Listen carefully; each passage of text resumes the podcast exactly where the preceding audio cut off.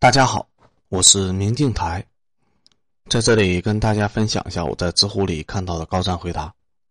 本期的问题是：那些向教育局投诉学校的同学最后怎么样了？答主是一个匿名用户。这个问题简直就是为了我量身打造的。高中的时候，有国家给贫困学生的助学金，每个班级有八个名额，我们班有六个同学极其的会拍马屁。而且家庭是我们班公认的富裕，然后班主任全都给评了助学金，其实钱也不多，但是正直如我。然后我就向市教育局举报了，教育局回复会在三个工作日内解决这件事情，并承诺不会透露我的个人信息。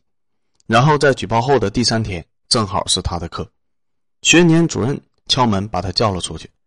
之后就取消了我们班那些同学的评选资格。后来听说他还被给了一个警告，还是什么处分来着？然后他的一个市级教师的评选资格也被取消了。他为了这个资格去乡下支教了一年。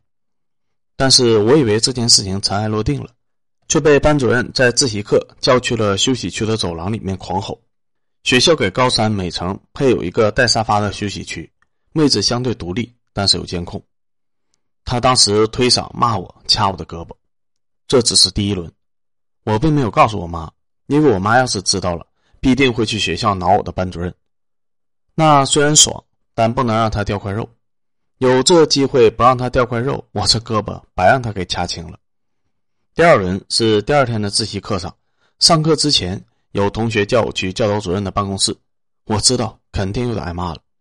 咱宫斗剧也不是白看的，手机开了录音。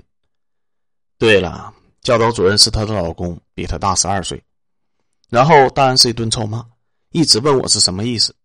教导主任为主力，另两个同年级别的班的老师他们是辅助。班主任一直在旁边哭，哭你妹呀！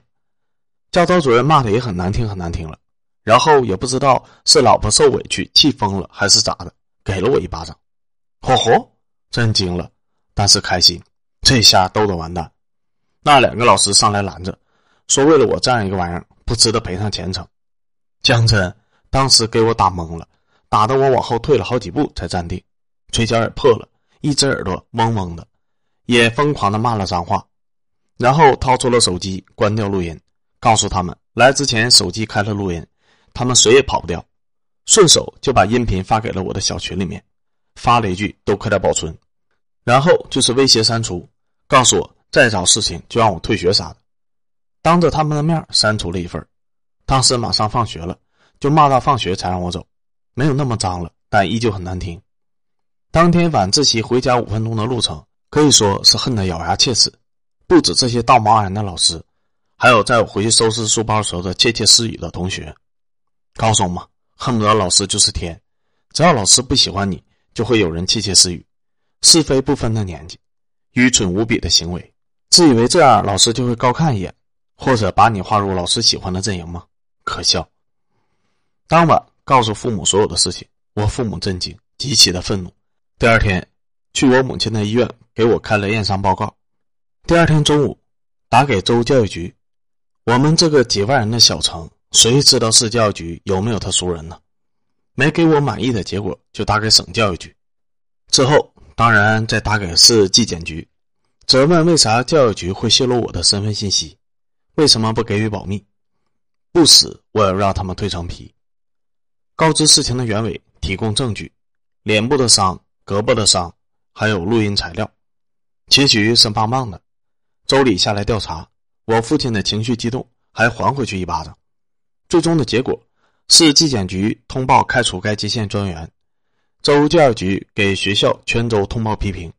他俩和校长鞠躬道歉，班主任夫妻双双下岗把家还，赔偿精神损失费，最后还依据我父亲的要求登报道歉。我说过，欺负我不死也得蜕层皮。啊，怎么说呢？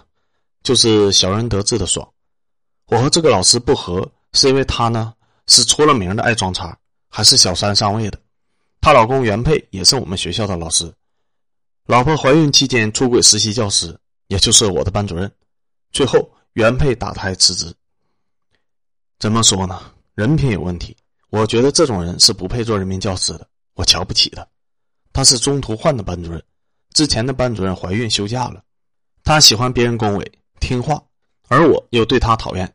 他觉得我对他有意见，一直给我穿小鞋，不公平待遇，当众羞辱，处处找茬，已经是家常便饭了。